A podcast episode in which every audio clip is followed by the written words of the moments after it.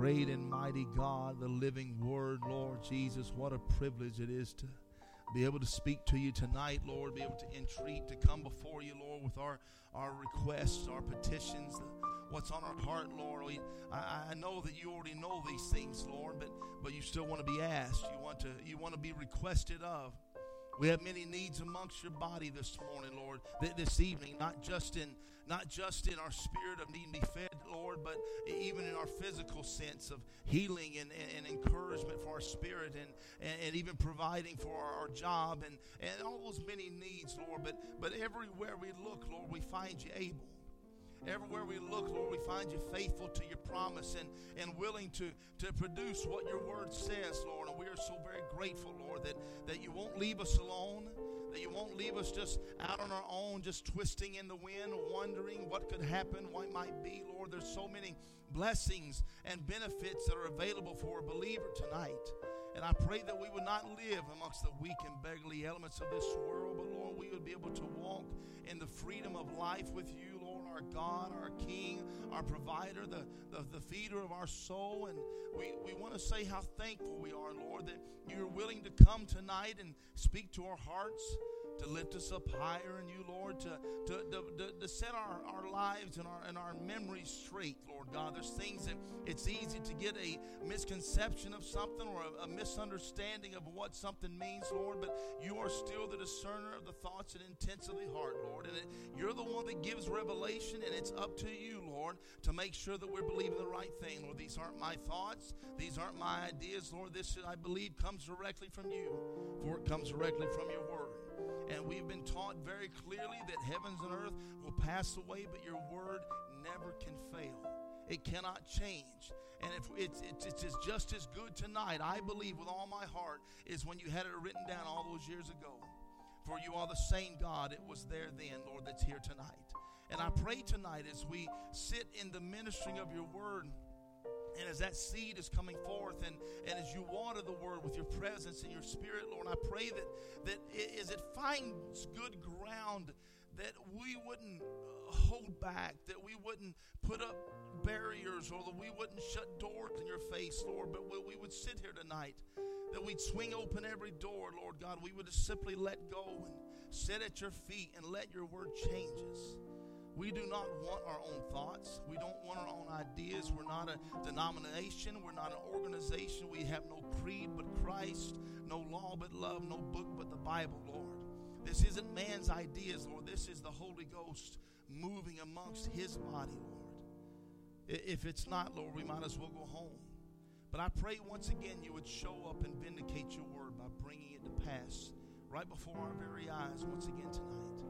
Bless my brothers and sisters. Bless them for their faithfulness, Lord. Bless them for the, the sacrifice to drive all the way out here, Lord. We didn't come to a building. We didn't come to see a personality or a face or any of that such, Lord. We come to see the Most High, Lord. We come to sit in your presence once again with those of such like precious faith.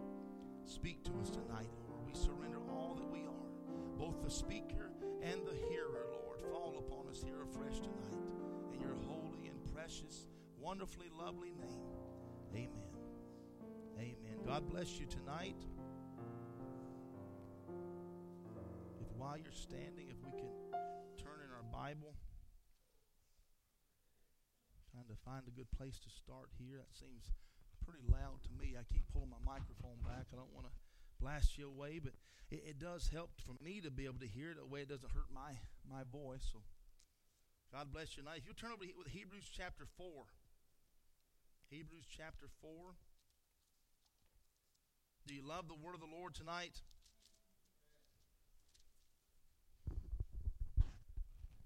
Hebrews chapter four, verse twelve, would be still carrying on that, that same thought that we didn't even didn't even you know get our toes wet with the water on Sunday, trying to uh, break into what the Lord has for us, and that who is this Melchizedek? And as I told you on Sunday, that that uh, we're, we're, I am preaching one of Brother Branham's titles, and I told you then that it's a very special sermon to me. It means a lot to me. I believe there's a there's a lot packed into that one sermon, and if you've not heard it, or if you've only heard it twenty-five to fifty times, please go listen to it some more. It will really, really encourage you. I've heard it, I don't know, way more than that, but every time I go back and I hear it, I'm thinking, man, I must have never even heard this sermon before. And there's parts of it I could even quote to you. Hebrews chapter four, chapter four, verses twelve. For the word of God is quick. Thank you, Brother Man. For the word of God is quick and powerful.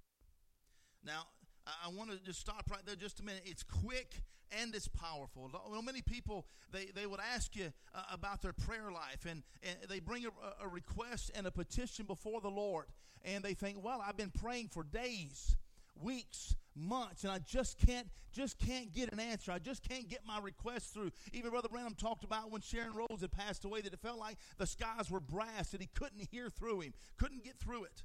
Now, God has promised to meet our needs. But God also has a way you must go. And if you've not walked that way, you will meet lots and lots of resistance. But in the truth of what God is, a heart and life fully surrendered to God, I believe he is just as quick and just as powerful as he's ever been. And he's sharper than any two-edged sword, piercing even to the dividing asunder of soul and spirit, and of the joints and marrow, and is a discerner of the thoughts and intents of the heart. We'll let you be seated right there with that tonight. Now, I know I spend a lot of time, I quote this very particular verse quite a bit. It, it means a lot to me. And I, and I want to say that to you. Uh, there's been a lot of things in my life in, in years past that were hidden. And, and I've watched how Satan comes at me and, and how he wants to keep things buried and, and not confessed and, and, and not out in the open. He wants to keep it in the darkness. And as long as it's in the darkness, it has power over you. It has power over. As long as it's hidden, it has power over you. It's not meant to have power over you. You're supposed to have power over it. You believe that tonight. You're meant to have power over it. So, you know, and I'll say this, just I didn't know if I'd mention this, but we were at the fair the other night. My goodness, that seems really loud. We were at the fair the other night, and there was a a, a, a fellow giving a little uh, little street exhibition or a street, uh, you know, just a, dis, a, a display or whatever you want to call it. He was an escape artist. Now, and one, the last trick that he did of the evening was uh, he had a straitjacket put on him. Now, he himself put the straitjacket on it. And I, as I watched this, I thought it was very interesting. He himself put on the straitjacket. You, you with me? He put it on, but he had to have help to buckle it up. And then on top of that, he, he let him put a fifty-foot of chain on him, put around his neck, and they just looped and looped and pulled tighter and pulled tighter and pulled tighter and pulled tighter. Now, I'm thinking, uh, we've shared a lot in the last twenty months. What gives Satan traction in our lives? Little burrs, little personalities, little complex, little things that uh, you know, Hebrews would call it that sin which does so easily beset us. And all sin is, the Bible teaches, is unbelief.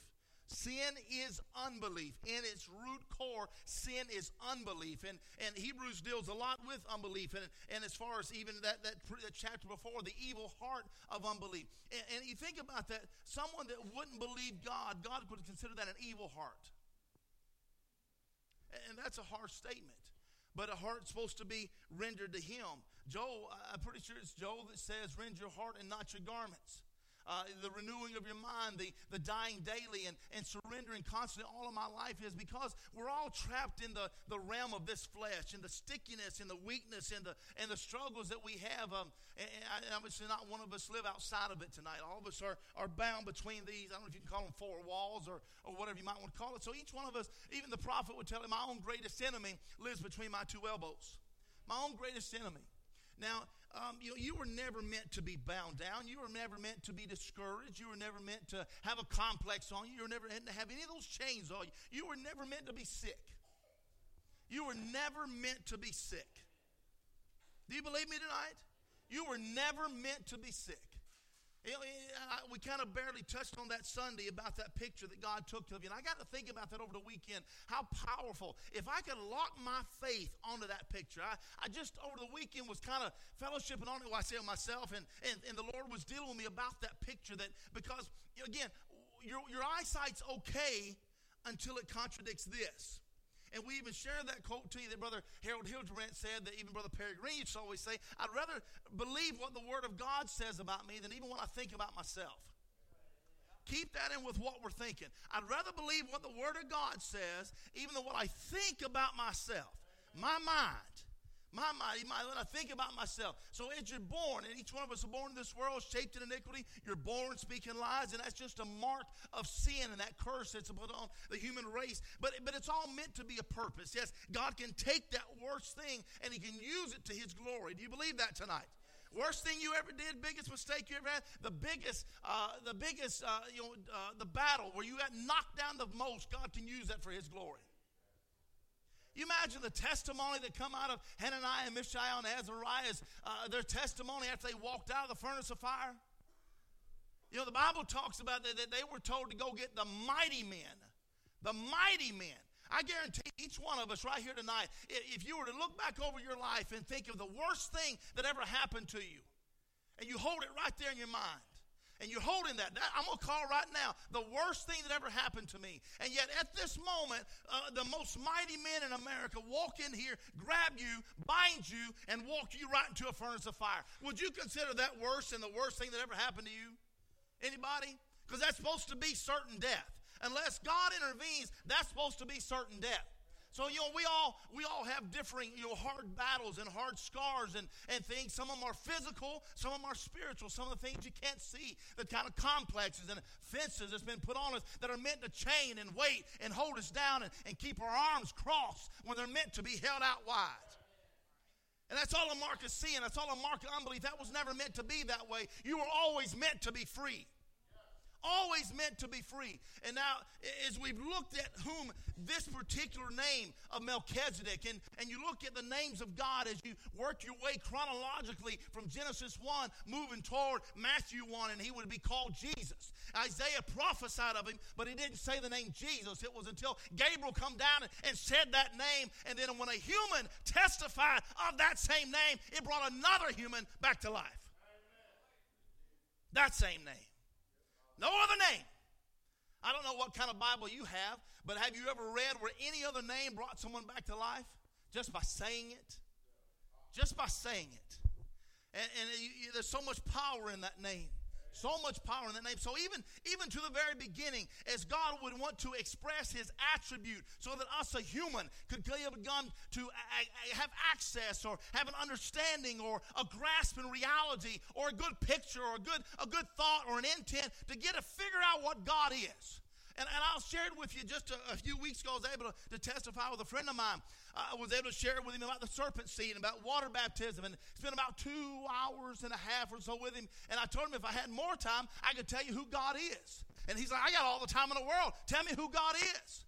So if you're raised from a Catholic idea or, or any other, uh, you know, I just run through the gambit of all the denominations, what they say God is. But if you were to look back at any one of those, even if they started in truth and actually had a, a move of God, such as the Ephesian age or Luther's age or even John Wesley's age, you have your Lutheran and that beginning, that seed of God in that life, stepping forward, the coming forth of the word, jump up to Wesley's age and the Methodists and all that. It was a seed of God, a move of God for the day, but they went so far, God keeps moving and they stopped right there.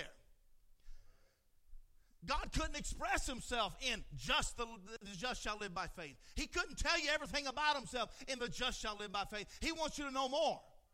He wants you to know more. There's never been another ministry uh, such as this Seventh Church Age Messenger in the Laodicean age that proved, that proved before hundreds of thousands of eyewitnesses that he's the same yesterday, today, and forever. That he's still a healer. That he still raised the dead. That he still opens the eyes of the blind, restores the deaf. It's the same God. There's never been another one like what just happened in our day. We sang that song earlier. There's never been a day like this day. Nothing but the truth. Never been a light that shines this bright as this day. And you have the paradox of it being, uh, we read that to you Sunday from Isaiah sixty. There's never been darkness before like this day. Never been a darkness. The Bible has to go so far as to say it's a gross darkness. It covers everything.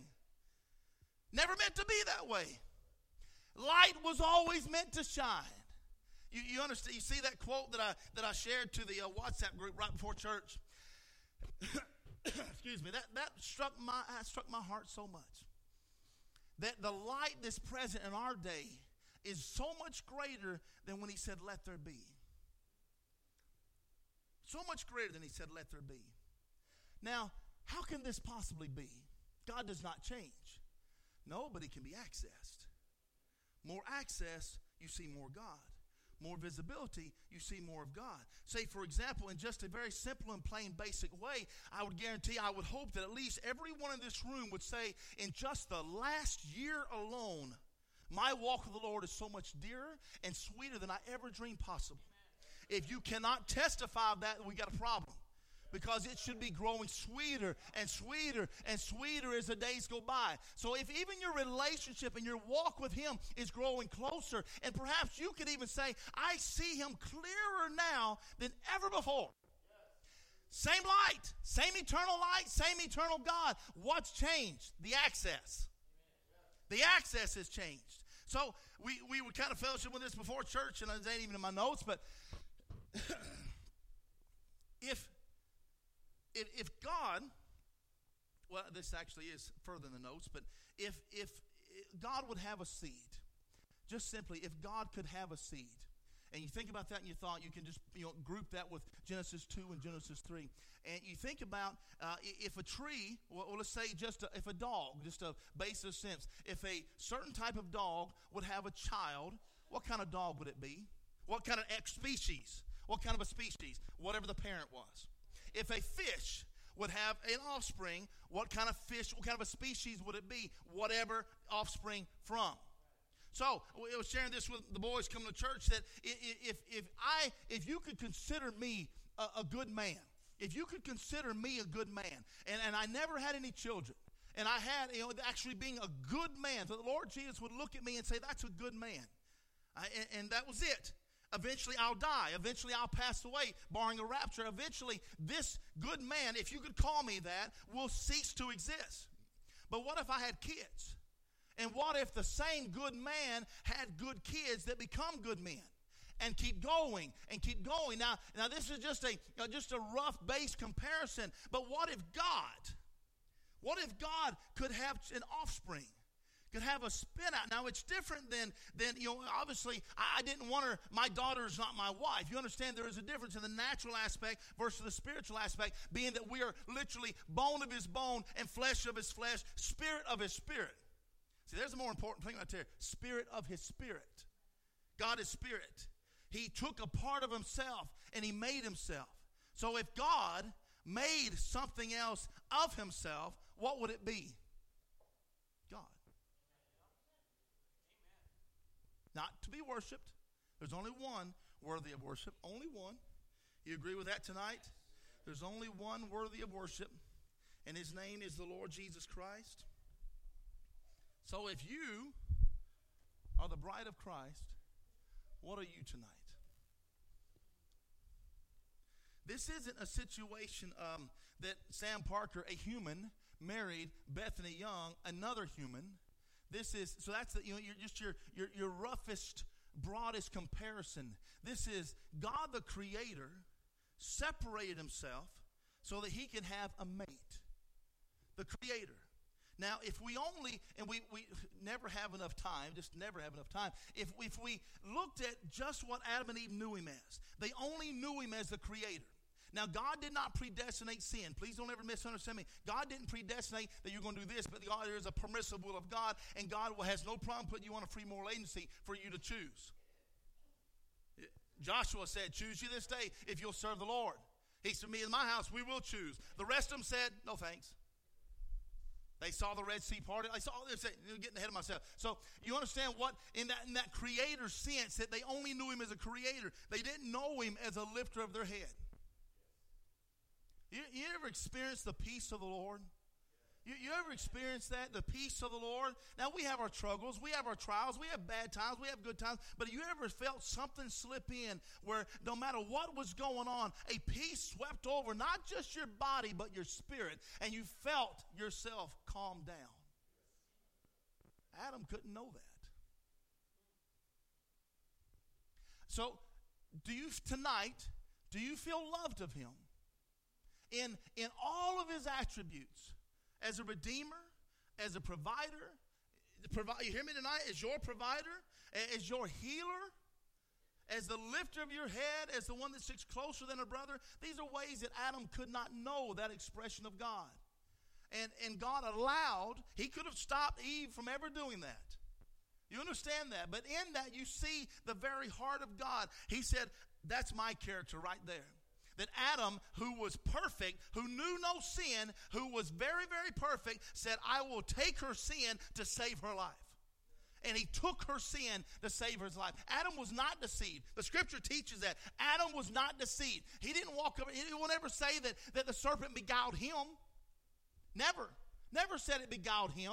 No, he knew what had happened, and he knew how to save her. And in that, we get a idea of what the character of a redeemer looks like. Now, it meant his very life. Not the next day, but days later, however many years, they started counting when they left the garden, but it meant his life. It meant his life. And if you jumped over the New Testament, the way Paul talks about how that a man should lay down his wife, his life for his family, give his life for his family, whatever it takes, whether it be working or, or to actually lay down his life to defend. And you see that same character aspect of God, even in that statement. So to know him in such a way as he's working his way forward. And, and like I said, in the, in the names of God, being the I Am, being Jehovah, being all those things, coming up, now we walk up to a character expression of one called Melchizedek. Now, uh, and, and I, if, see, I can find it real quick. There, there's a quote that I wanted to read to you. It's not there. Don't have it. Oh, well. I do. Here it is right here. He's reading that from, uh, um, what was that, Hebrews seven. For this Melchizedek, king of Salem, priest of the Most High God, who met Abraham, who met Abraham, who met Abraham after the slaughter of the kings, returning from the slaughter of the kings and blessed him. That's what he did. He blessed him, to whom also Abraham gave a tenth part of all, first being, by interpretation, king of righteousness. Abraham paid tithes to Melchizedek. Now, if you and when you, you look into it further, you understand how that's accounted or imputed to him for righteousness. He, he says that he give a tenth part of all, first being, first being. You see the way that, the, that Hebrews records that, by interpretation, king of righteousness. And then Abraham pays tithes to this Melchizedek, and it's imputed unto him for righteousness. And even so, years later, uh, three generations, two and two, three generations later, Levi comes along and is imputed, is accounted for or imputed righteous for what Abraham did in Melchizedek. Through that faith and through that promise and seeing what he did in such a heart that it was so done that that man was accounted for it as well, that Levi. And it's only said that Levi was the one that was accounted for having paid loins, paid tithes in the loins of Abraham. That's an interesting statement. By interpretation, king of righteousness, and after that also king of Salem, which is king of peace. He said, without father, without mother, without descent, neither beginning of days or end of life, but made like unto the Son of God, abideth a priest continually. Now, it doesn't say eternally. It says continually. How long would it be effective for? As long as atonement is needed. As long as atonement is needed. You have those that are saying now that because the lamb's off the mercy seat, that the atonement's over, the day of mercy is over. Not for his people. Not for his people. Well, they because they, they want to do the two plus two equals four. Well, if this means this, and then this means this, then it must mean that. Not for his people. It, the Bible makes that very clear. Well, I'm, I must I must be able to take one quote and nail it down. No, you can take multiple quotes and see what he means. And actually see what he means. So then he goes to paragraph thirty.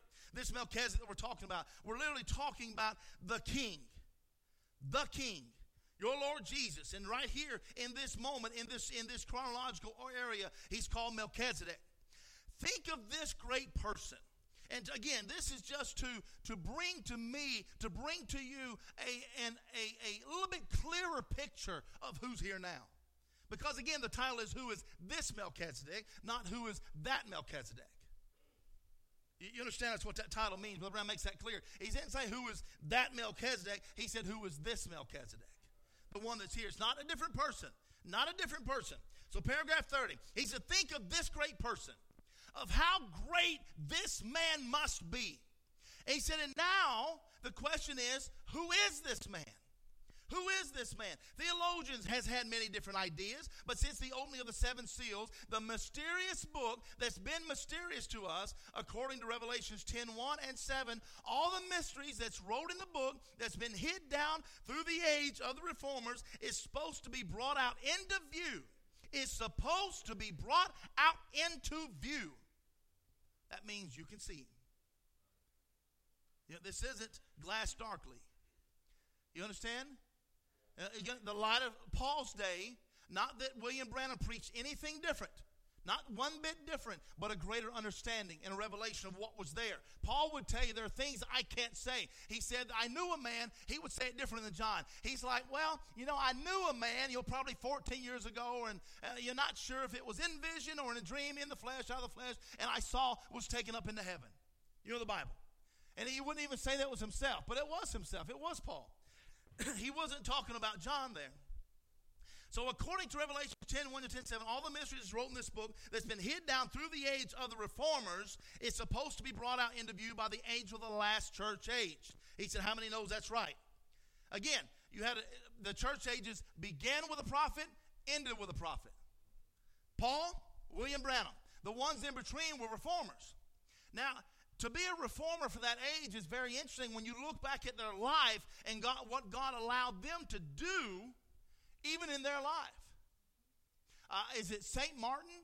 I'm pretty sure it's Saint Martin. That, um, that that different people that were disagreeing that would call him, you know, you name it what they called him. They, he said, he, I'm pretty sure it's Saint Martin, that he told him, he said, if, if my God is God, if he's God and if he's real, he said there was a tree. You had a hill like so. There's a tree that was leaning, you know, down the hill. He said, you tie me right to this side of the tree. He said, you chop the tree down, and if it falls and crushes me, then my God's not real. That sounds like tempting God, don't it? You understand? They said the hill was like this, the tree was like this. It's obviously going to go downhill. They chopped the tree down. It rolls uphill and falls on them trying to escape. Isaac Newton would tell you that's impossible. Most people would say, wait a minute, that almost sounds like he's tempting God there for a minute. But th- these are just many of the testimonies. That man was not a prophet. He was a reformer. Isn't that amazing? What was available? So that's been hid down through the age of the reformers is supposed to be brought out into view by the angel of the last church age. That seventh star, that that that's uh, Revelation ten seven and Revelation one, the, the seventh star of the hand of the Lord Jesus Christ, who is Malachi chapter four, verses five and six, which is William Branham. He said, how many knows that right? The congregation says amen. He said, that's right. Supposed to be brought. Revelation ten seven would say, in the days of the voice of the seventh angel messenger, when he shall begin to sound. When he shall begin to sound, these mysteries shall be finished.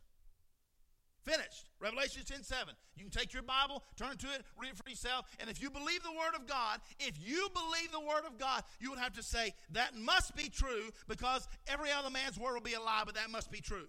So if the seventh angel messenger was William Branham, and I told you that on Sunday, that the prophet said that, that, that uh, rapturing faith is on the tapes.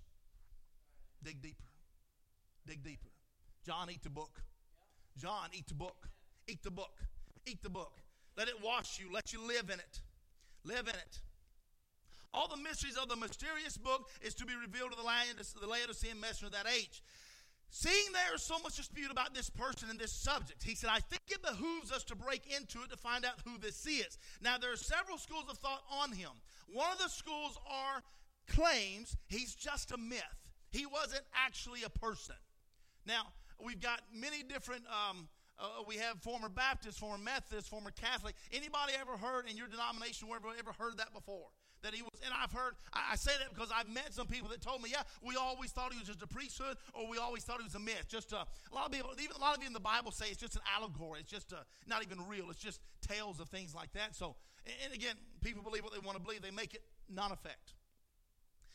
They say that he's just a myth. He wasn't actually a person.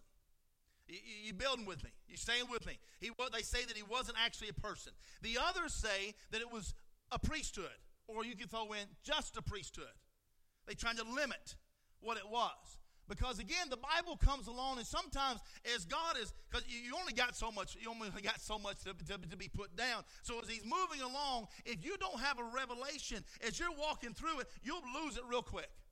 You look at Enoch. Enoch said, Enoch walked with God, and he was not, for God took him.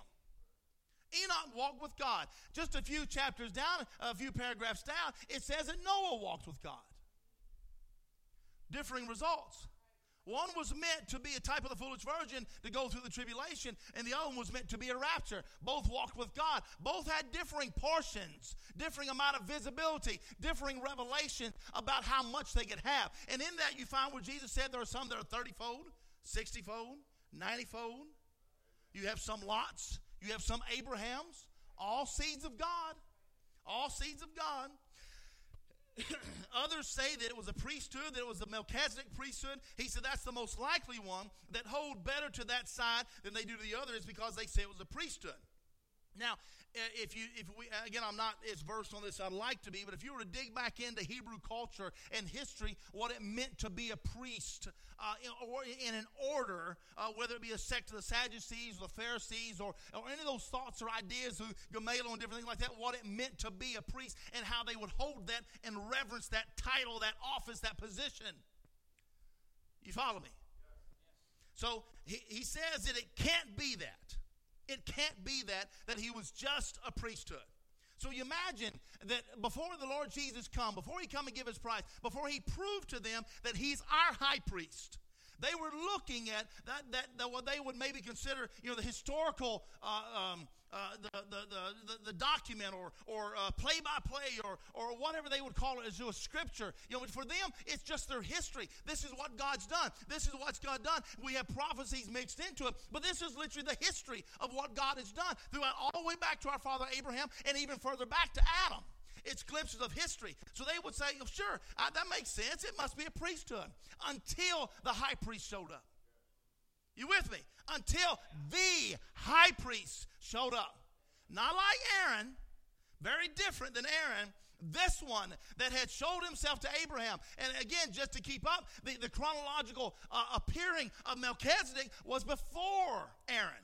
Aaron come after Melchizedek. Aaron was meant to be a type in that priestly line through priestly garments to offer sacrifice in that blood of bulls and goats for that dispensation under the law. But this priest that we're talking about, he says it can't be that. It can't be that. It can't just be a priesthood. It has to be a person. He said it can be that, for in the fourth, the fourth verse, it says he was a person. You know, if it would have been taken down uh, verbatim, um, you know, um, you know, conversation, if it would have been taken down, you know, okay, keep talking like scribes and Pharisees, it would have sounded a lot like, I am that person.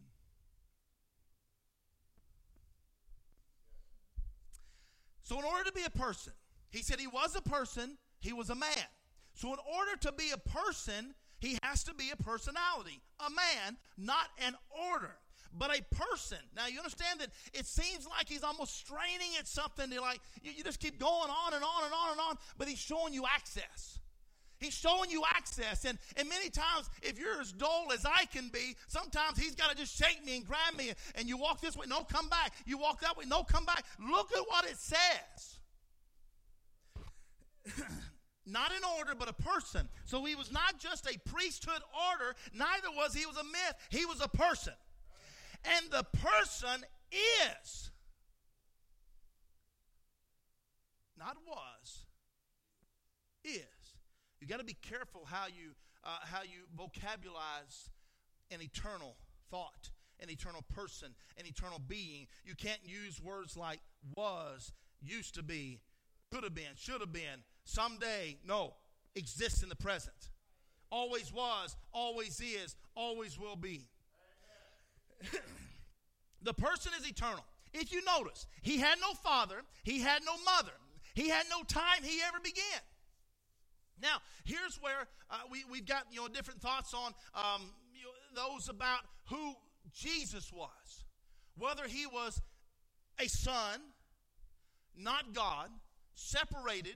And we, I shared with you that, that little uh, video clip I heard a couple weeks ago, a, a Muslim was asking a former Muslim who was a Christian about how that how is it possible that, that Jesus could be divine?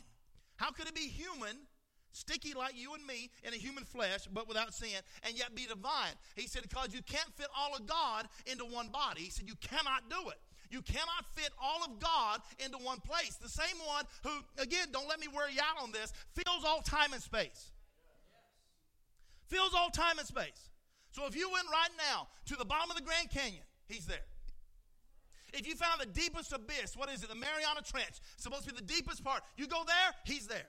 David would say, David, a man after God's own heart would say, he said that, he said, if I were to make my bed in hell, he's there.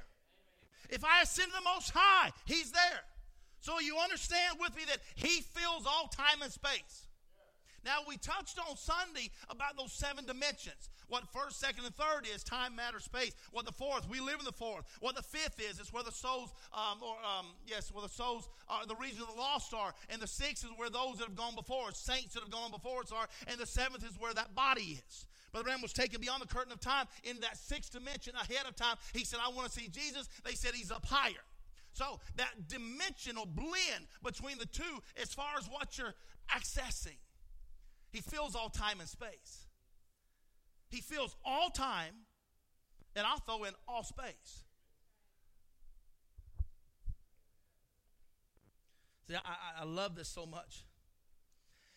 And the person is eternal. If you notice, he had no father, he had no mother, he had no time he ever began, he had no time he ever ended. And ever, I love this. This I, I've been listening to this message now for, let's see, twenty-two, twenty-four twenty-six years to this sermon. nineteen ninety-six, the first time I ever listened to it. Maybe ninety-five. You think about that. But ever since I first heard this, it always grabs my heart. He said, where's I at? And ever who it was, whoever that was, is still alive tonight. Whomever that was, he's still alive right now. That's four thousand years ago. Still alive right now. That same person.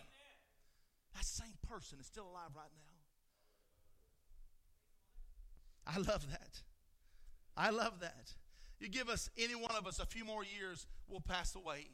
We'll leave this mortal coil. We've, we're allotted so many years, yes, but you know, whatever my date is, and blessed be the name of the Lord. If it's tomorrow, if it's you know, one hundred years from now, I don't care. Blessed be the name of the Lord. But I will, if barring a rapture, there will be a day my breath leaves my body. But whomever this one is, he's still alive tonight. And we've, we've strained at the point of what eternal means. Even to the point of uh, where a lot of people, they mix up about an eternal hell. They want hell to be eternal. And, and we'll get to, no we won't, we don't have time. Uh, w- w- there, there was about, etern- hell. See, hell had a beginning. It had a beginning. Hell was created. The, the Bible even says hell was created for Satan and Lucifer and his angels. So when the Bible tells you hell was created, that tells you a beginning date. So whatever you want to start that at. If you want to start that at, um, I don't know, zero point zero A D, or not B D, it'd be B C, but actually they count backwards. I always mix that up. But you want to say that's when hell was created. You know what? I see. But it had been before Adam. It would have had to have been before Adam because Lucifer was kicked out before Adam. So I don't know how to count that as time, but God does. So even if it threw back before time happened, it still was created. And Satan and his angels have to go to it. The sad part about that is he gets to take a lot with him. That breaks my heart. And if it breaks me, a human with all these flaws and imperfections, I can't imagine what it does to him. The scripture says he would that none would be lost. Now, but the scripture is still true that Esau he hated. But Jacob he loved. But the scripture is also true he knew who Cain was. He knew that Cain was the seed of the serpent, a sexual affair between the serpent and Eve, and then just the same day or whatever it was allowable that she had a, you know, a sexual affair with her husband, and she would birth, she birthed twins. They were twins. She says, I received a man from the Lord. Creation comes from God. If any lady here today was to have a child, that comes from the creation of the Lord, not the creation of the devil, because Satan can't create nothing.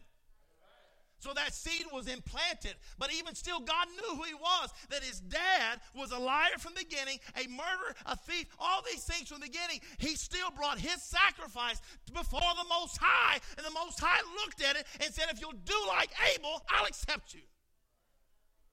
They're like, well, he would never accept a serpent seed. Right there, it proves that he does. Amen. If, if, if they turn his heart to him. If they'd fall under that headship of the Holy Ghost. But his, Cain's response is always Cain's response, no. Just like Esau, no. Always his response. So this one is eternal. He had, he had no time. He was ever ended. And ever who it is, ever who it was, is still alive tonight, because the Bible said here that he had neither father nor mother, beginning of days or ending of life. So it would have to be an eternal person. Then he says, is that right? The congregation says, thank you. An eternal person. So it could only be one person. So he's telling you something right there. And you're like, no, we're just talking about Melchizedek. No, it's it's always only one person. It's always only one person. It can only be one person. That's God. Because he's the only one that's eternal, God. Now, in First Timothy chapter six, verse fifteen and sixteen, if you'd like to read that sometime, he said, I'd like you to read it. But he's working through the thing that I contend is he was God because he's the only person that can be immortal. And now God changing himself into person, that's what he was. No father, no mother, no beginning of life, no ending of days. If you'd have had more of a, um, a, a, a uh, what do you call it, a commentary or, or uh, more... more written down, maybe if Abraham would have sat down, let me tell you a little more about Elohim. And when, when Elohim walked up to me in the cool of the evening that day and sat down in the tent with me, not cool of the evening, but, but sat down and had dinner with me that night, he said he would have looked like this. He didn't look like he ever started, and I'm pretty sure he never ended, but he did walk up and it looked like his clothes were worn out, walking through the desert. So God walked in human flesh before the body of Jesus was born and walked toward Abraham. God moved toward Abraham. God moved toward Abraham. God could have, like that, been poof. Abraham could have been minding his own business, doing his job, whatever. And now this one's standing before him. But this one chose to walk toward Abraham. God always condescending, working his way down, working his way to you. No man seeks God at any time. God sought you. We love him because he first loved me. He said, now we find the scripture that many people teach that there's three personalities in the Godhead. Three personalities. This is where your Trinity thought comes from. They'll either, you got differing views even on that. You have some folks that believe in the Trinity, that you have three different persons. Father's a person, the Son's a person, the Holy Ghost's a person. Then you have others believe that it's one person with three different personalities. Now, any clinical psychologist will tell you that's a schizophrenic, multiple, personal, multiple personality disorder, all those things. And you're like, wait a minute, I'm serving a God that's got multiple personalities? What if he flips on me? What if he, what if he, you, what if he does hate me? What if he does not, one other one don't like me? Again, all of these things, all this nonsensical thought Satan has threw in there for each one of us sitting here today. There, I guarantee you there's at least one thing in your life. You're like, wait a minute, where did that even come from? That's not in the Bible. You'll realize you picked it up somewhere. And you're like, that's not even in the Bible, because the Bible says completely opposite of what I thought. Where did it come from? Satan worked that complex in. He worked that lie in. He worked that tainted perversion into your life, and it put a chain on you. Because now you can't look at God clear. You can't look at him clear. Anyone want to look at him clear here tonight? Is that your heart's desire? I want to see him.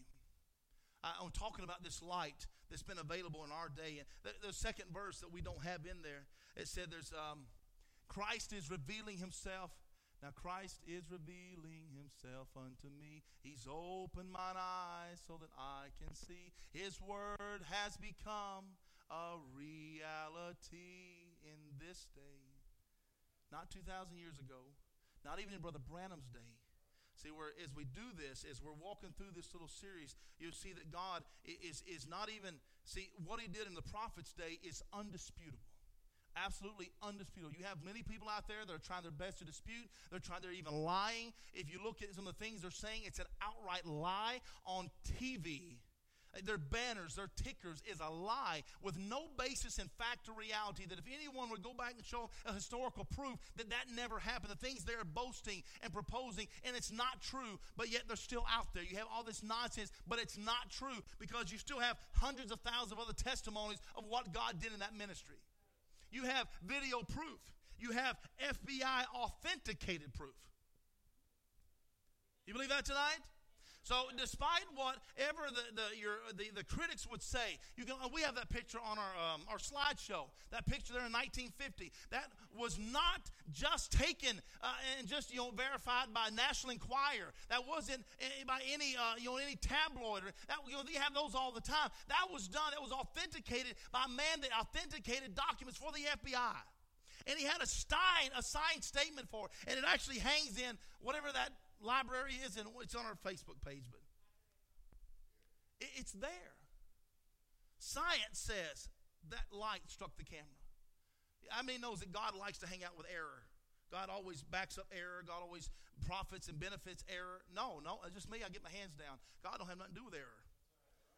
And you, for the longest time, Wikipedia used to say, if you if you search William Branham's name, Wikipedia used to say that that he had a lot of success up until the latter part of his ministry, and that he later on went off in his doctrine, and most people couldn't discern that because the angel of the Lord was still there night after night vindicating it. It actually said that.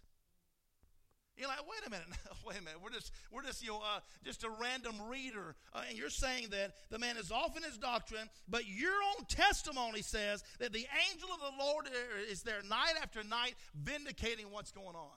So wait a minute, who's wrong here? Is that not nonsense?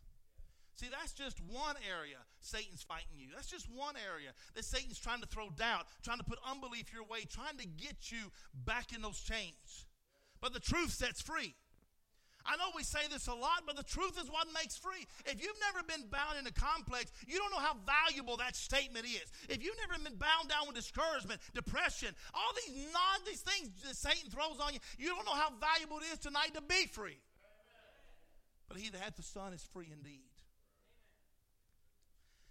He said, a Baptist minister a few weeks ago come up to my house and said, I'd like to straighten you out on the Godhead sometime. And yes, I'm doing a lot of reading, but I'm trying to get down to something a little bit further down here. He said, I'd like to straighten you out on the Godhead sometime when you got time. He said, he called me up. He said, I got time right now because I want to be straight. And we lay aside everything else to do it. He come up and he said, Brother Branham, you teach that there's just one God. I said, yes, sir. He said, well, he said, I believe there's one God, but one God in three persons. He said, repeat that again. He said, one God and three persons. And he said, I asked him, where do you go to school at? There is a Baptist uh, seminary that was teaching that then. And that's what they were teaching. It wasn't all pulled over in their normal school of thought back there in the fifties. He said, he told me a Bible college. Excuse me. I said, I can believe that. You cannot be a person. He said, you know, period. I can't, I could believe that. Who, you understand? What, what he said about, okay. So now, different conversation. You cannot be a person without being a personality. And if you're a personality, you're one personality to yourself. You're a separate individual being. He said, well, the theologians can't even explain that. I said, it's by revelation. And he says, I can't accept revelation. And all my life, I've struggled with that statement because I've never been Baptist. I've never been Catholic. I've never been Mormon. I've never been Methodist. So, I, and all my life, I've been taught about how God speaks through revelation. So, when I first heard him say that, I'm like, "How, how do you, how do, how do, how do you get?" I don't understand. So, every time he says that, I'm just like, "Wow." So he said, "I said that there's no way for God to ever get to you. You see it there. Then there's no way for God to ever get to you." So, by show of hands. Right here tonight, has God ever got to you? Anybody? Anybody? Not through a book, not through someone telling you something you've heard from the Most High. Yes. That the Creator took time out of his day to teach you something. That's a revelation. He said, I can't accept revelation. Then there's no way for God to ever get to you because it's hid from the eyes of the wise and prudent. That's Luke ten. Hid from the eyes of the wise and Matthew ten. Luke ten and Matthew ten.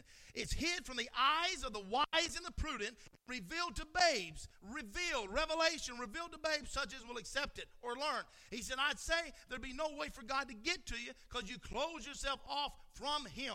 The whole Bible is the revelation singular of God. The whole church is built upon the singular revelation of God. Now we're talking about you, the church, you, the body. Not a church as far as creeds and dogmas and organization and denomination, but the body, the, the body of God, his church that he has prepared, his wife, his body. He said there's no other way to know God, only by revelation. And he quotes the scripture, to whom the Son will reveal him. Revelation, everything is revelation. Not to accept the revelation, then you're just a cold theologian and there's no hope for you. Now, he said, we find out that this person had no father, no mother, no beginning of days or ending of life. It was God in Morphe. Now we're getting to what I'm trying to get to. Uh, the expression, the, the attribute, that word in Morphe means changing his mask. You understand? Those that have been wrong, that, that word to change his mask. And I don't know if we, and he does right here next to it. I'll get down to that. It's the perfect example. Now the world, the, the word comes, the Greek word means change, was used, changing himself, in morphe, from one person to one person. The Greek word there in morphe means taken from the stage act, that, that one person is changing his mask to make him some other character. And that's the, the physical, more lesser use of the word. He said, like in school, and this is a perfect way for you to visualize this. In school just recently, he said, Rebecca, just before she graduated, they had one of Shakespeare's plays. And one, one young man had to change his clothes several times because he played two or three different parts, but the same person. You've been in theater. Changes it, keep changing. I'm still the same person, playing this role, playing this role, playing the Redeemer, playing the Healer, playing the Restorer, Jehovah Jireh, my provider, Jehovah Nissi, my banner, my strength, my comfort, my God, my Redeemer, my Lord, my Savior. Same one. Because he played two or three different parts, but the same person. He come out one time, he was the villain. When he come out the next time, he was another character. And the Greek word in morphe means changed his mask. Paragraph forty. That's what God did. It's the same God all the time. God in the form of the Father, the Spirit, the pillar of fire. The same God was made flesh and dwelt among us. In morphe, brought out so he could be seen. That's a powerful statement right there. We're not talking about your neighbor. We're not talking about some actor, some celebrity, some governor, some mayor. We're talking about the Creator. The Creator. Who the Bible, Jesus would say, no man has seen God any time. Jesus said that. No man has seen God any time, but it's the, um, the only begotten Son that has declared him. Only begotten has declared him. So this is before that body was created. But we're still talking about the same one. He created a body, stepped into it. Now, I guarantee you, so it, we don't have time to jump to where Abraham, again, uh, Elohim walked up to Abraham. Elohim, Abraham recognized him. He probably told Sarah, that's the one I pay tithes to. That's the one that fed me that night. He served me communion. You understand that? Melchizedek was the first communion ever served. And you have people in the message. So um, I think the exact scripture that, that talks about fasting and praying, and they, they would make the statement where, you know, why fast or pray? They asked Jesus, why don't your disciples fast or pray? And he said, why would you fast when the bridegroom is present? And they'll take different things like that and do the same thing with communion. There's no need for communion, and they just kind of stretch it away. But it, because they say because the Lord's here, there's no need for communion. Strange, very, very strange. But you can take it back to Melchizedek every time. Obviously, God is there. Abraham could put his hands on God. Well, you agree. He could have shook his hand. He could have shook, hugged him. And yet God served him communion. And they say it doesn't mean anything. That's what God did. It's the same God all the time. God in the form of the Father, the Spirit, the pillar of fire, made flesh. The same God is the Holy Ghost, Father, Son, Holy Ghost. Not three gods, but three offices, three acts of the one God. The Bible said there is one God, not three. But he said that's how, he said you can't get this straightened out and have three gods. You would never sell a Jew on that. He said I'll tell you that. One who knows better, he knows there's only one God. He knows there's only one God. And a lot of folks would come to Brother Branham and said you can't chop God up into three different persons and give him to a Jew. You can't do that. You can't say he's Father, Son, Holy Ghost, and take him to the Jew. They're like, you're a heretic. You're a pagan. You have many gods. Well, they call them multi-theists. Multi-theists. You have this God, this God, this God. And, and that's what happened when the Roman, uh, with an, uh, is it Constantine? That, that, um, that is Constantine, right? Okay, that Constantine, he, he, didn't, he didn't want a religion that only had one God, because his religion had multi-gods. So that's when he blended in the Roman, the pagan, Babylonian idea with Christianity. And now, poof, you have the word Trinity. Never existed before two hundred something A D. Never existed. This is from the messages, the message, Images of Christ. We're talking about seeing God, having access of God, God getting to you. This is Images of Christ. Again, who is this Melchizedek? nineteen fifty-nine, May twenty-fifth, Images of Christ. He said, I believe that being an image of Christ makes you a Christian. Makes you a Christian. An image of Christ. Now, unless you, you have the type where Paul said, he who looks in the mirror of the Word and sees himself. But as far as uh, you just pull that apart from the side, what others look at you and see would be being seen an image of Christ. Not you looking down, but let's, let's just take it right there of that thought. Not a mirror, but others looking at you and saying, that's Christ. This is our everyone's end goal, right? Right, everyone? Everyone, our end goal is to look like him, to walk like him, to smell like him, to taste like him, to be completely like him. To be a Christian does not mean to be Catholic, uh, Mormon, uh, Lutheran. My goodness, I, I, need a, I need a big old thing to, to point at that right there. It doesn't mean that. To be a Christian means to be Christ-like. He said, I believe that being an image of Christ makes you a Christian. It's not what we do outwardly. It's what's happened inwardly that makes us what we are. Now, um, well, I'll get down to that in a minute. It's not what we do outwardly. It's what happens inwardly that makes us what we are. Then, therefore, if he is our image and we are in his likeness and members of his body, we should be images like him. Then our lives should reflect the image of Christ, not in our joining of a church or in our packing a crucifix or our emotions, but it should be in the living presence of the living God that's reflected through our life.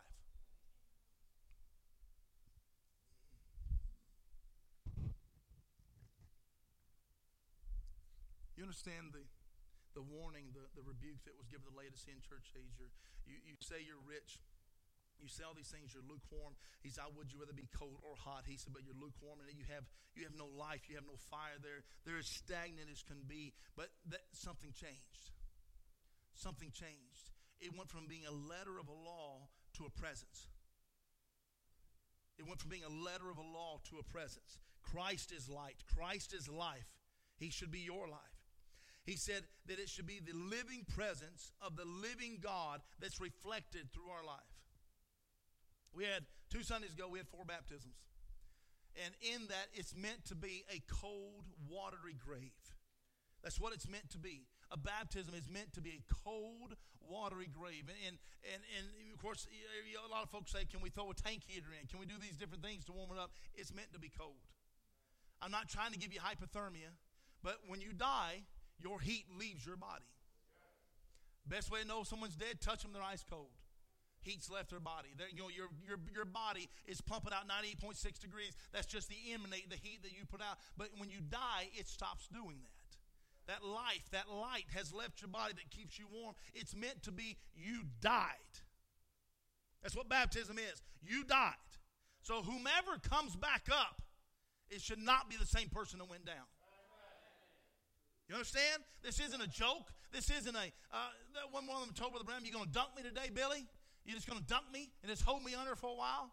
No, he said, you need to go back and give your heart to God. You're not ready to be baptized. It is meant to be a dying, that I died. And it's just an outward expression of an inward work. I died. And what came back to life was Christ and Christ only. Now, you would say this, and you want this to be your testimony, but then as you guys, a, let's call it a new Christian, get back out and try to start walking it. And sometimes your walk don't look like Christ. You have to keep dying daily. You have to keep surrendering more and more of your life. Lord, I give you more. I give you more. The only way you don't look like him is if you won't surrender to him. You won't surrender to him. But if your life is surrendered to him, you will punctuate every word of God with amen. Every word. You won't come upon one word and go, mm, it don't mean that. It don't mean that. He didn't mean that. He's different. He's changed. No, he does mean that. Very, very, very, very much so. Turn with me to Philippians chapter two.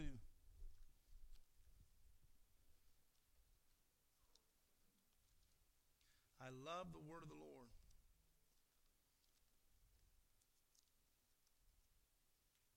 Let's get me some of those cheat stickers.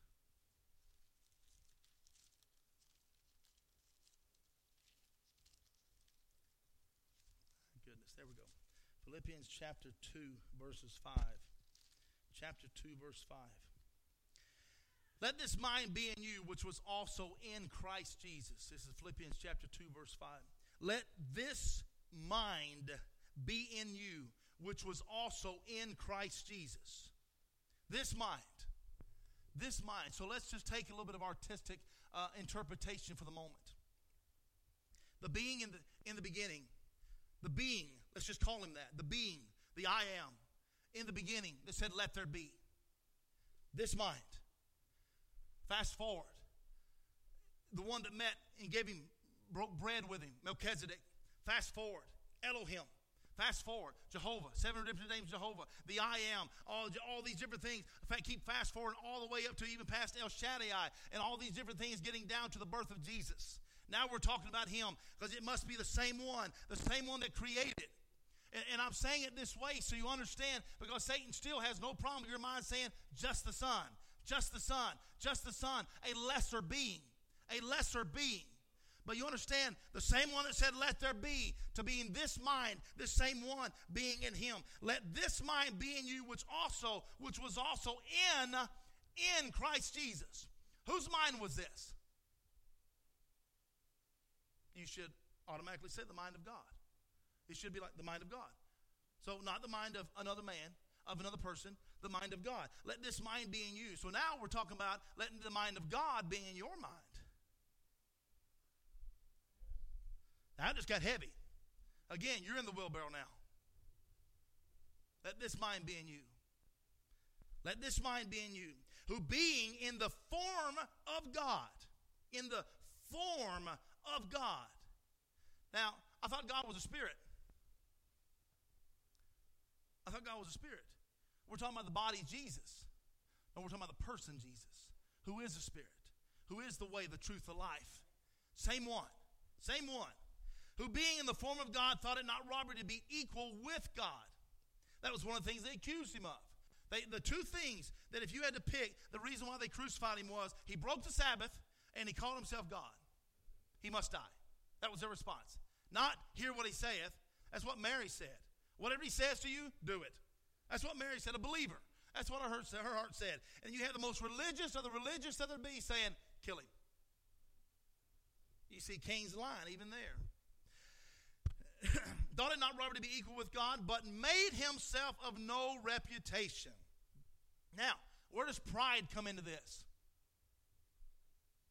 Uh, if you had, you know, typically in a, in a man's stature, and we'll just say a man, we'll let the ladies off the hook right now, but in a man's stature where we have amount of pride that's in us, uh, you, we might would say is innocently can be a, a, a pride in our work, a pride in the way we dress, the way we take our take care of our car, and you know, start using it that, that kind of, of a lesser way. But still pride, generally, unless you push it down, always wants to push you up.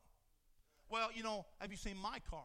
Have you seen my job? Have you seen my resume? Have you seen what I do? And you see, did you know that this is what I've done? If you were to go to even give, say for example, you go to you get a job and, and you start telling him, well, I've done this and I've done this and I've done this. And, and there's a certain amount of things you have to say to get the job. I get that. But there, I've seen others that we, over the years, we've taught this a lot in construction, that guys that will sell themselves to you all day long. I'm the best carpenter you ever seen. I'm the best this, I'm the best this, I'm the best this. And I've done this and I've done this. Years and years of experience. You put them to work, they can't do nothing. You lied. At the very least, you lied. But this one, who's the greatest, who's the highest, who's the most powerful, who's the oldest, made himself of no reputation. So where's pride at in there? Not be found. No pride, no guile. No pride, no guile. Made himself of no reputation. You know, the scripture talks about as you come into a hall, into a, a banquet hall, and um, how to, it tells you even, the Bible tells you even how to seat yourself at a banquet. How if you're if you're uh, humble of another person, you won't right up, you will not walk right up beside the, the, the guest of honor and plop down and say, here I am. Because someone else will come along and say, you, you ever know anybody like that? Walk right in the middle of the room, plop right down the middle of the thing, and they just want to take over the conversation. But a wise, humble servant will sit at the least chair, at the lowest. At the lowest. Not puffed up, no vanity, none of those things, no reputation. He took upon him the form of a servant. See, now we're not even talking about someone at the lowest seat. We're talking about foot wash flunky. Someone that washed the manure off your feet. Made himself of no reputation, took upon him the form of a serpent, and was made in the likeness of men. And being found in fashion as a man, he humbled himself. And in this, I always come to, uh, in my thoughts, one of the most paradoxical statements that you can link that with. He learned obedience to the things that he suffered. And I, I still, my mind can't wrap around and fathom that statement that he, this one, learned obedience to the things that he suffered. That's nothing short of a paradox. This is God incarnate, learned obedience through the things that he suffered. And yet it's so easy for our flesh to rear up and say, you don't know what it's like. You ain't been there. You don't know what it's like. You don't know what I've gone through. You don't know what troubles I've had. You don't know, you don't know, you don't know. I had Bethany share that picture here recently on Facebook, on, on our, our, our church Facebook page. And to me, that is probably a very tame picture of what he looked like. Very tame, very innocent. That most medical doctors that describe through uh, through technical study and, and years of experience of what different car crash victims and different things said, that he would not have even looked human. That they would have had to drag a mass of meat in there and he wouldn't have even looked human. And that's just the physical. He bore all my sins. He bore all my iniquities. He bore all my transgressions. He bore yours too. That was way worse than the physical. But our flesh still say, you don't know what you're talking about. You don't know how hard it is. See how the flesh is an enemy to God? He humbled himself and became obedient unto death, even the death of the cross. Therefore God also hath highly exalted him. Jumped ahead. Hath highly exalted him and given him a name which is above every name. That at the name of Jesus, every knee should bow of things in heaven, things in earth, and things under the earth. Have we missed anything? My imagination only goes so far, so low and so high. I think that's got everything covered. No name.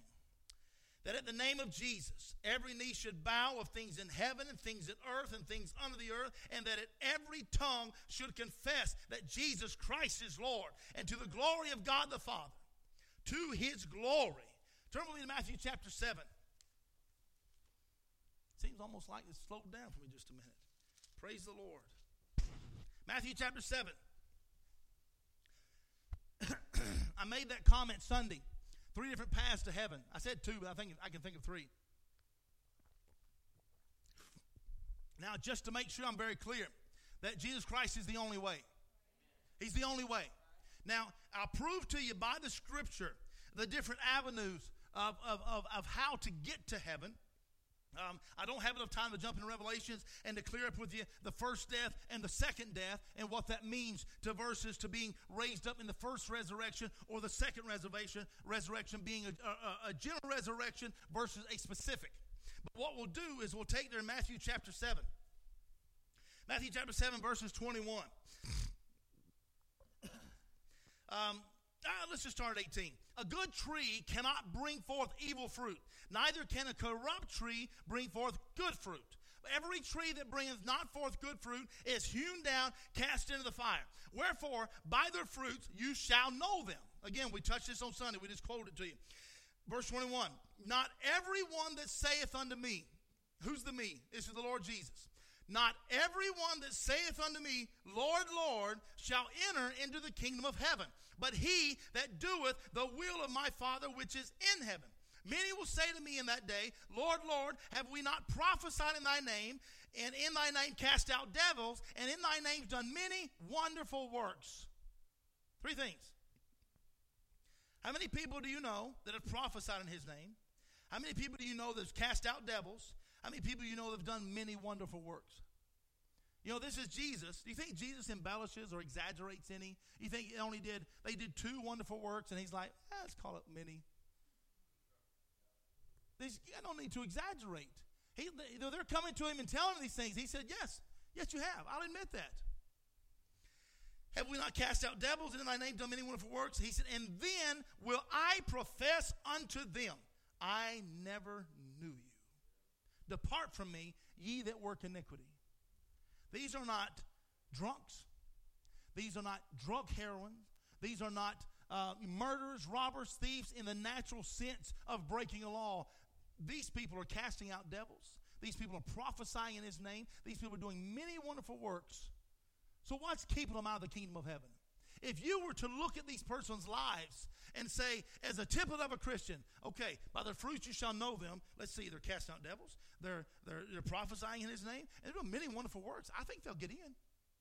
No different than I've shared this with you. If you have met um, Jacob before he became Israel, or Saul before he became Paul, you would have said, that those men are serpent seed. Hands down. One would rob you blind, other one would put you to death. No, yes, no. So if you're looking at the, at the flesh and the outwardly work, but again, God knows your heart. He knows where his seed fell. He knows where that seed is. But you still have this right here. These people are actually doing these things, but it's not him doing it. And by that I mean a, a, a, a communion, a baptism, a Lord to them in a husband sense. You understand what I mean by that? Is he said, I never knew you. Let, let me prove to you what I mean by that. Turn over to Second Corinthians chapter six. Second Corinthians chapter six, verse nine. He said, and, and he's talking about this, about the offense and different things that come to it in stripes and imprisonments. Um, he said, as unknown, remember, Jesus told them, depart from me, I never knew you. Paul is saying right here, of all these things, by the word of the truth, by the power of God, by the armor of righteousness on the right hand, on the left, by honor and dishonor, by evil report and good report, as deceivers, and, and yet true, verse nine, as unknown, and it's italicized, and yet well known. And again, that doesn't italicize, but as unknown, yet well known.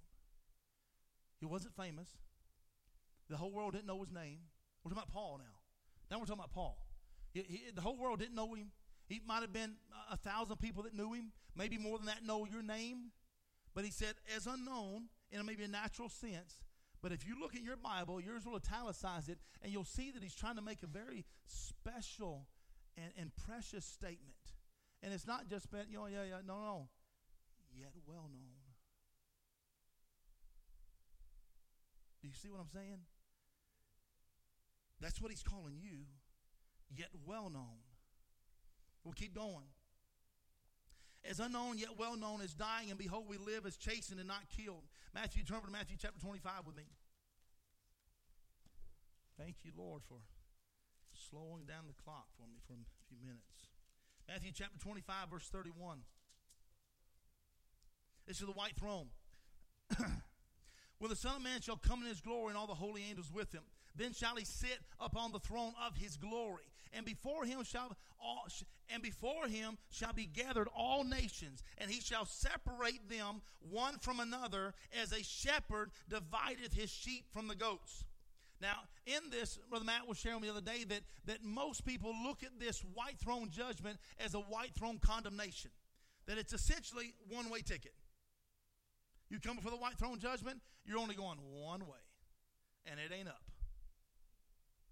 That they teach that, that everything you've ever done will be done, made so basically to humiliate you in front of all those that are watching. This disagrees if you believe the Scripture. And again, I say it like that because I can't make you believe the Bible. I can't make you accept it in your database as the only thing that's true. All I can do is keep reading it, keep reading it, and keep reading it to him. He said, then shall he sit upon the throne of his glory. And it's up there, right? Paragraph thirty-two. And before him shall be gathered all nations. And again, I don't think he exaggerates. And he shall separate them one from another. You ever seen, you ever, uh, you know, different guys have cut cows loose, have cut out from the herd and, and pulled pigs out from a certain herd or, or sheep out or, or you understand as far as separating. We got a big herd. We're only going to sell that one, that one, that one. You grab them, pull them out and take them away. That's cutting them from the herd. And he said, He shall, um, and he shall separate them one from another as a shepherd divideth his sheep from the goats. And he shall set the sheep on his right hand, but the goats on the left hand. Then shall the king say unto them on his right hand, Come, ye blessed of my Father, inherit the kingdom. And I, I went through and uh, was counting that up before church. How many times just in the book of Matthew alone, did I write that down? It's like fifty-one times. Is that what I said, Joseph? Where'd he go? fifty-one times, something like that. And just in the book of Matthew alone, when Jesus says the kingdom. Now, the kingdom is where you're from. The kingdom. That's where you're from. We, we say this, that you're an ambassador of Christ, that you're not from here, that you're not meant to be lovers of this world because you're of the world, but you're actually from this kingdom. That's the one I'm talking about. That that when I started talking about that, that kingdom, you should be going, that's my home. That's my home. I might have been having a bad day. I might have been discouraged and worried about, I'm going to pay the bills. How am I going to do this? How am I going to work this out? All these things. But when you start talking about my home, my joy comes up because I'm not from here. Then shall the king say to them on his right hand, Come, ye blessed my Father. Inherit the kingdom. Inherit the kingdom. Prepared from you, for you, from the foundation of the world.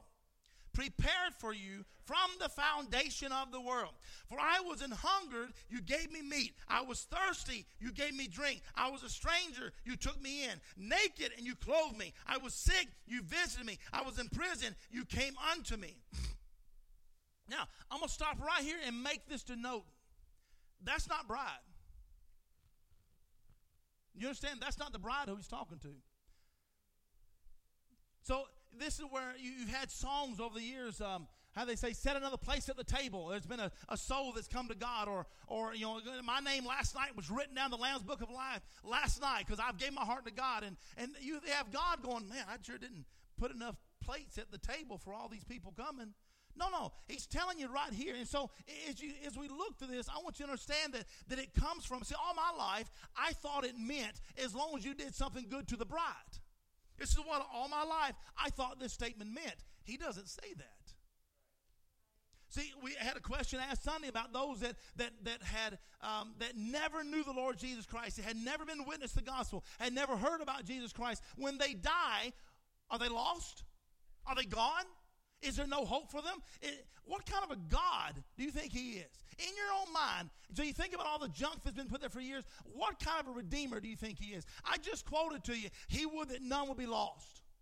Do you believe that statement, that he would that none would be lost? So he's not going, man, I wish I could have done something about that. Oh, there's a way. See, Jesus is the way. I don't want to. I don't want to shock you by saying there's that, but, but Jesus is the way. But he's a God rich in mercy. He is a God rich in mercy. And right here, as I'm showing you, one of the ways in. Now, I don't want you to make this your life's ambition, and this is the only way I'm getting in heaven. So I ain't got to believe nothing. I ain't got to walk with God. All I got to do is, you know, find somebody and give them a cup of cold water, or give them clothes, and because there's that has a part of your fruit that's expressed, but that should not be your life's ambition. I don't care to believe what the Word says. I'm just going to do this, and I know I get into heaven. At best, that's a penny. At best.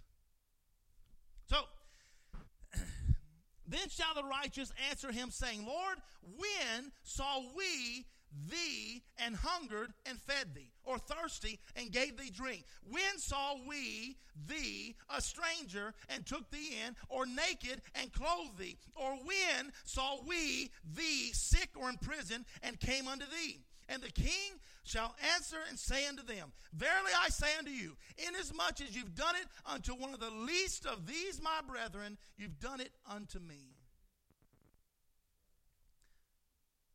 Then shall he say also to them on the left hand, Depart from me, you cursed, into everlasting fire, prepared for the devil and his angels. For I was hungered, you gave me no meat. I was thirsty, you gave me no drink. I was a stranger, you took me not in. Naked, you clothed me not. Sick and in prison, you visited me not. Then shall they also answer him, saying, Lord, when saw we thee and hungered or thirst, or a stranger, or naked, or sick, or in prison, did not minister unto thee? Then shall he answer them, saying, Verily I say unto you, inasmuch as you did it not unto one of the least of these, you did it not to me. And these shall go away into everlasting punishment, but the righteous unto life eternal. So, you would probably, uh, if we were to, if we were in the middle of a good debate, and you were to, uh, we were working things out, and, and as far as line by line the scripture, maybe you'd be willing to agree with me in this moment that the ones on the left hand, the goats, went to hell. Yep. What we just read, would you agree? Yep. Now, what again, what's in between eternal and everlasting? Eternal has no beginning, has nowhere to end. Everlasting will come to an end. So in that one last verse forty-six, those those on the left, these shall go away into everlasting punishment. But you notice how it makes this very particular note, but the righteous unto life eternal. They're granted eternal life at the white throne judgment. It, that, that doesn't happen on earth. You understand? That's not, that's not you know, you know, courthouse here in Newton, Wichita, you know, sits down the king, the ancient of days. That's not there. That's actually on the other side. They're granted that. That's after the second resurrection. That's when they're granted that because of this. So who's the one sitting on the throne giving this to them? Who's the one telling them this? It's the Lord Jesus. So don't let it stump you if I tell you there's there's more than a couple ways into heaven.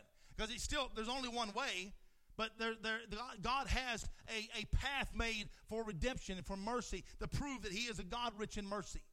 You with me on that tonight? So the, the, the, the baptism of the Holy Ghost is eternal life.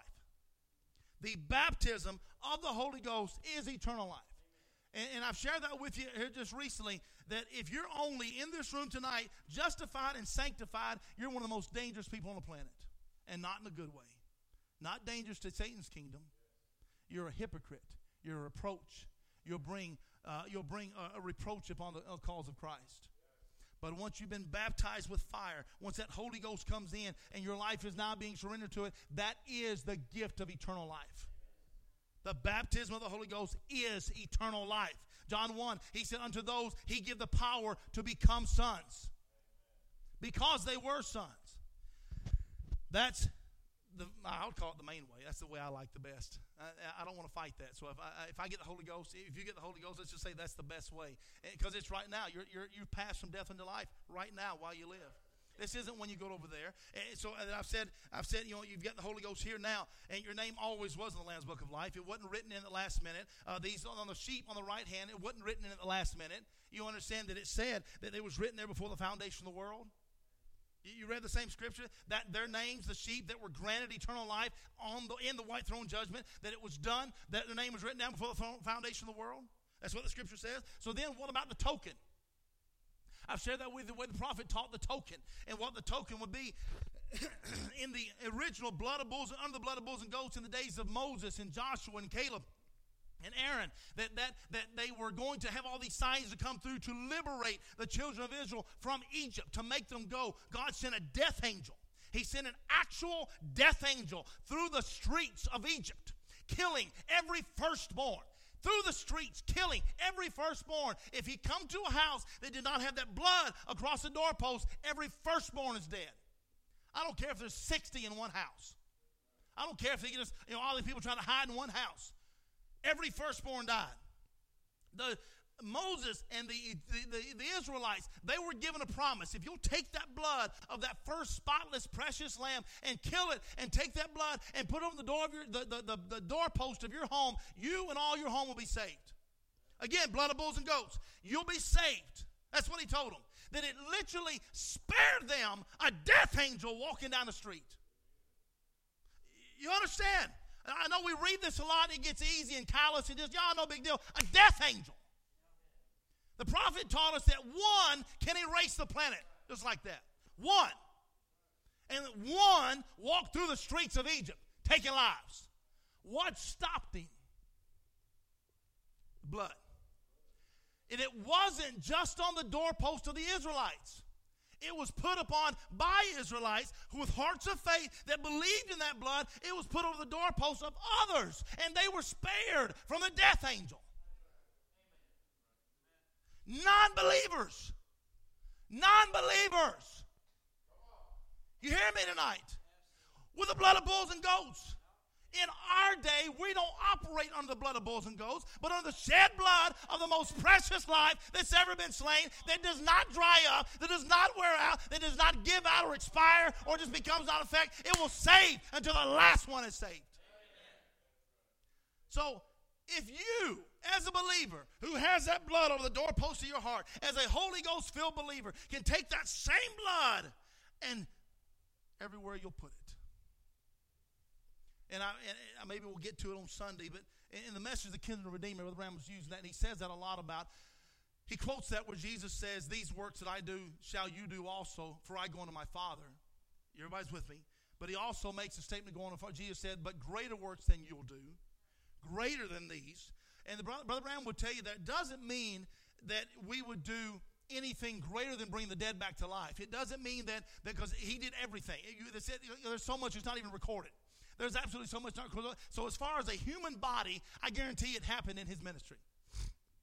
In the Lord Jesus Christ's ministry two thousand years ago, I guarantee it happened. Legs regrown, obviously dead brought back, cancer's fallen off, leprosy fallen off, you name it. It was done in that ministry. He said it's not that you'll do anything different than that. He said, but that greater work is the ability to impart eternal life. This is in the message, Kinsman Redeemer. Actually, it's in the message, that message, but it says like four or five of the message. He said it's the ability to impart eternal life.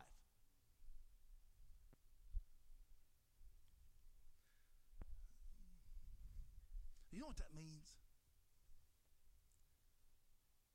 That when Jesus said, "Whomever sins you remit, they're remitted in heaven. Whomever sins you retain on earth are retained in heaven." Do you understand what that means? That if you set them free, if you let them go, are you with me? If you let them go, then let them go there in that Lamb's Book of Life, where every judgment, everything is kept a track of, and it's put down as a black mark against them. Can we find this in the Scripture? His last words were, "Father, forgive them. They don't know what they're doing." They took the bread of life, they broke him into pieces, and they murdered him. And his last words were, "Father, forgive them. They don't know what they're doing." In the Scripture, it talks about those that the souls are under the altar. You, your mind will go back to that Scripture, and it says that the souls on the altar are always crying, "Lord, how long till you avenge us for those that have done this to him?" And the prophet will tell us in the church book, he said, you know, that's not bride. That's not bride crying vengeance. It's never bride crying vengeance. He said the bride does not cry vengeance. I just read to you that quote from Ministers of Christ. You're going to look like him. You're going to sound like him. You're going to set them free like he did. Amen. He said, "Forgive them. They don't know what they're doing." They don't know. My goodness. Let's all stand on our feet. We'll stop right there for tonight.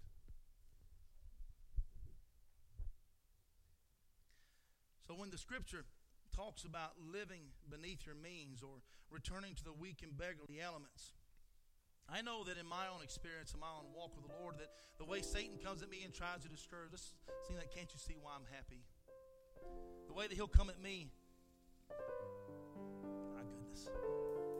Try to discourage, depress. You're not, you know, everything ain't going right. This person maybe is against you. That person's maybe against you. Maybe this person says something about you. Maybe that person says something about you. All those different complexes, that junk that he throws at you just to keep you all bound down and discouraging yourself. But when you can look at that Scripture and keep all of those things, and, and to me, the Word, what God does to me, and this is just maybe the way that my mind works, when I'm in those, those that muck, and I'm in those, you'll call it the molly grubs, these different scriptures start coming to my mind. And, and I think sometimes that they're even seemingly random.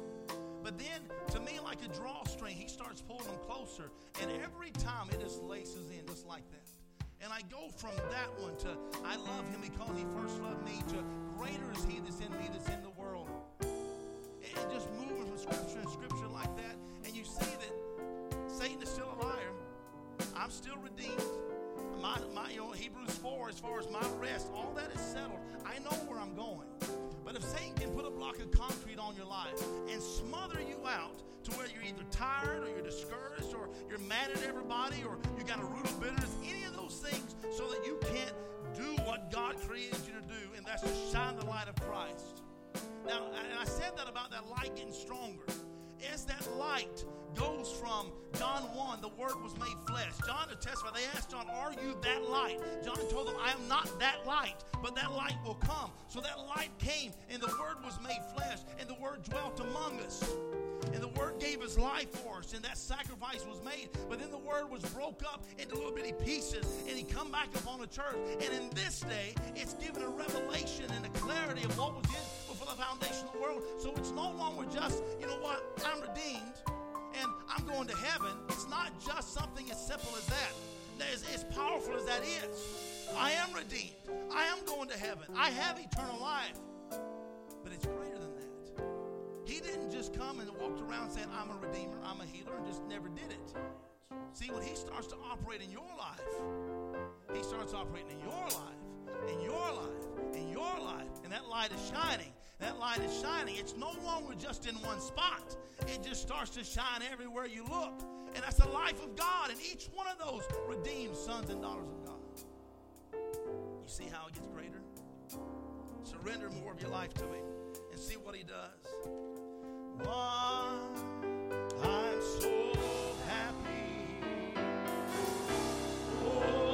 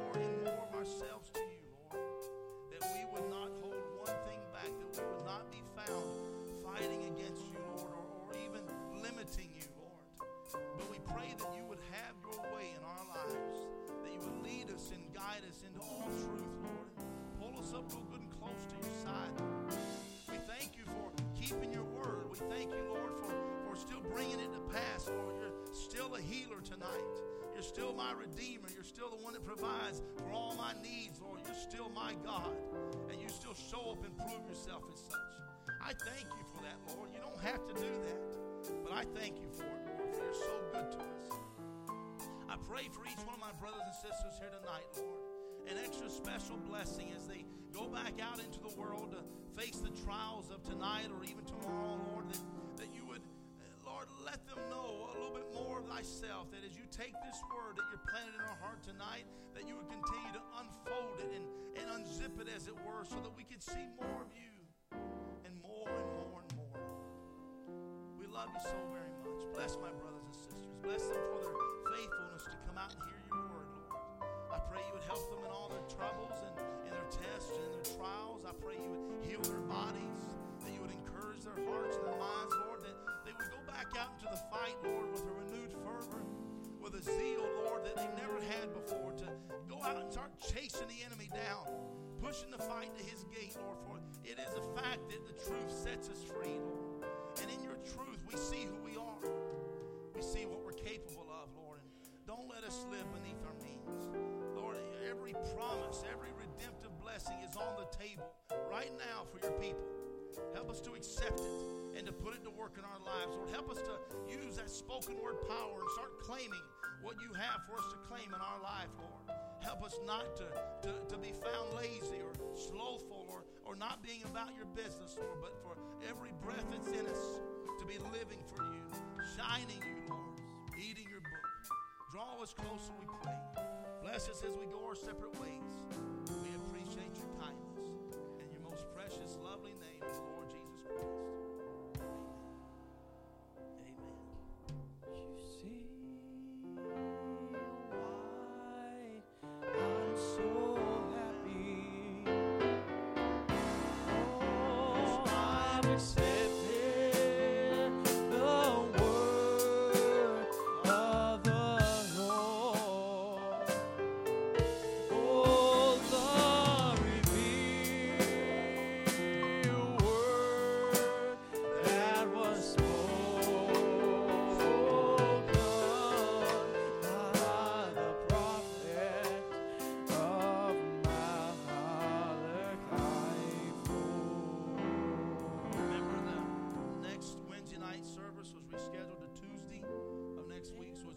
That's next midweek service will be on a Tuesday instead of a Wednesday. Keep that in mind. God bless you. You are dismissed tonight.